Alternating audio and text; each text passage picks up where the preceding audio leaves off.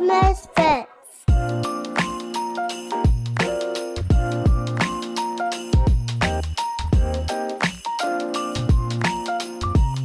Hey everybody, it's the 12 Days of Misfits. We are on day three, which means we have 10 to go, right? Yeah. No. Nine to go.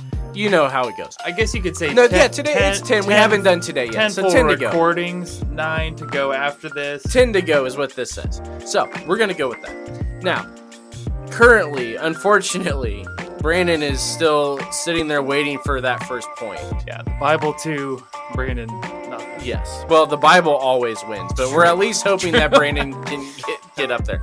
So, we're gonna we're gonna go back in here. Brandon's pumped up, ready to go one and zero today. That's right. That's the goal. The NFL That's right. saying, telling me one to oh zero this week. That, that's today. what that's the the what happens when you live in Cleveland. Is that's the only mindset you can come up with. So Or how can we lose this? that's right. Which I So- feel like that in this game too. How can I get this wrong? Because Andrew made it complicated. I didn't make it complicated. It's random. So go ahead and grab another random one out. There is no algorithm to figure out here. And what do we have for today? All right, day three, we have Romans chapter 1, verses 1 through 25. All right. Romans chapter 1, verses 1 through 25. It says, Paul, a slave of Christ Jesus, called as an apostle and singled out for God's good news, which he promised long ago through his prophets and the Holy Scriptures, concerning his Son, Jesus Christ our Lord, who was a descendant of David according to the flesh, and who has been declared to be the powerful Son of God by the resurrection from the dead according to the Spirit of holiness. We have received grace and apostleship through him to bring about the obedience of faith among all the nations on behalf of his name, including yourselves who also belong to Jesus Christ by calling. To all who are in Rome, loved by God, called as saints, grace to you and peace from God our Father and the Lord Jesus Christ. First, I thank you through Jesus Christ for all of you because of the news of your faith is being reported in all the world. For God, whom I'm I serve with my spirit in telling the good news about his son is my witness that I constantly mention you, always asking in my prayers that it, it is somehow in God's will I may now at last succeed in coming to you. For I want very much to see you, so I may impart you some spiritual gift to strengthen you, that is to be mutually encouraged by each other's faith, both yours and mine. Now I want you to know, brothers, that I often planned to come to you but was prevented until now, in order that I might have a fruitful ministry among you, just as the rest of the Gentiles. I am obligated to both both to Greeks and barbarians, both to the wise and the foolish, so I am eager to preach the good news to you also who are in Rome. For I am not ashamed of the gospel, because it is God's power for salvation to everyone who believes, first to the Jew, then to the Greek. For in, in it God's righteousness is revealed from faith to faith, just as it is written, the righteous will live by faith. For God's wrath is revealed from heaven against all godlessness and unrighteousness of people who by their unrighteousness suppress the truth, since what can be known about God is evident among them, because God has shown it to them. For his invisible attributes, that is, his eternal power and divine nature, have been clearly seen since the creation of the world, being understood through what he has made. As a result, people are without excuse. For they knew God and did not glorify him as God or show gratitude. Instead, their thinking became nonsense and their senseless minds were darkened. Claiming to be wise, they became fools and exchanged the glory of an immortal God for images resembling mortal man, birds, four footed animals, and reptiles. Therefore, God delivered them over in their cravings of their hearts to sexual impurity, so that their bodies were degraded among themselves. They exchanged the truth of God for a lie and worshipped and served something created instead of the Creator who is praised forever. Amen. So, Brandon, I'll start out to help you and tell you that it is not the idea of their thinking became nonsense because I have a feeling that's kind of how you're feeling in the midst of all of this. The nonsense, yes. that is not what we're dealing with.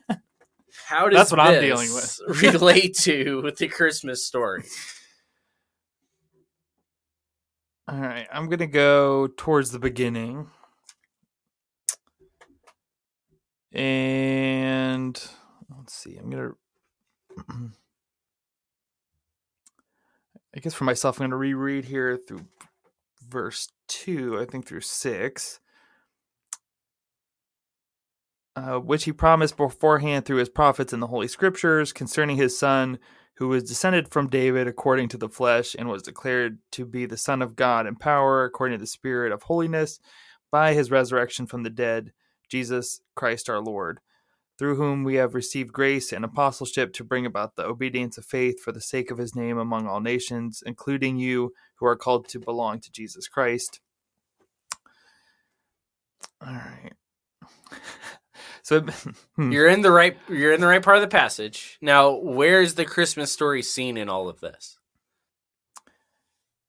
part of it would be the taking on of flesh of Jesus coming in the form of a baby, a man that we see where did it go? In verse 3, uh, concerning his son who was descended from David according to the flesh and was declared the Son of God in power. So you're almost there. Go one step further. Descendant of David, flesh. Mm-hmm. There's one more piece to it. Is that that he's also man and God? Ho, ho, ho. Nice. He's des- as the prophet said, Yeah, we see the flesh side from David. he is from David in the flesh, Mm-hmm. but he is also fully God. And because he is fully God, he is capable of doing what? The the resurrection. He's rising capable again. of he's capable of rising from the dead again as the prophets foretold. Mhm. And if he is of David, if he is of God, and he is able to rise from the dead, then what does that mean for us in our sin? that's been forgiven. He's capable of forgiving it. And it also means for those of us that reject that, that that is clearly seen. Yeah, we see that later on of basically you've had the chance to see God. We now know that the consequences of not recognizing that, that there are actually consequences for it. Mm-hmm. So Brandon has a point. Nice. We have a point. We're on the board. We're on the board. We're going one and zero this week or the, today. at least. yeah. So, day three in the books. We have a point. We are not going to shut out this year, which is always good. Not getting skunked. and we are going to hopefully continue this streak tomorrow as we go into day four of the 12 days of Misfits. It's the Misfits.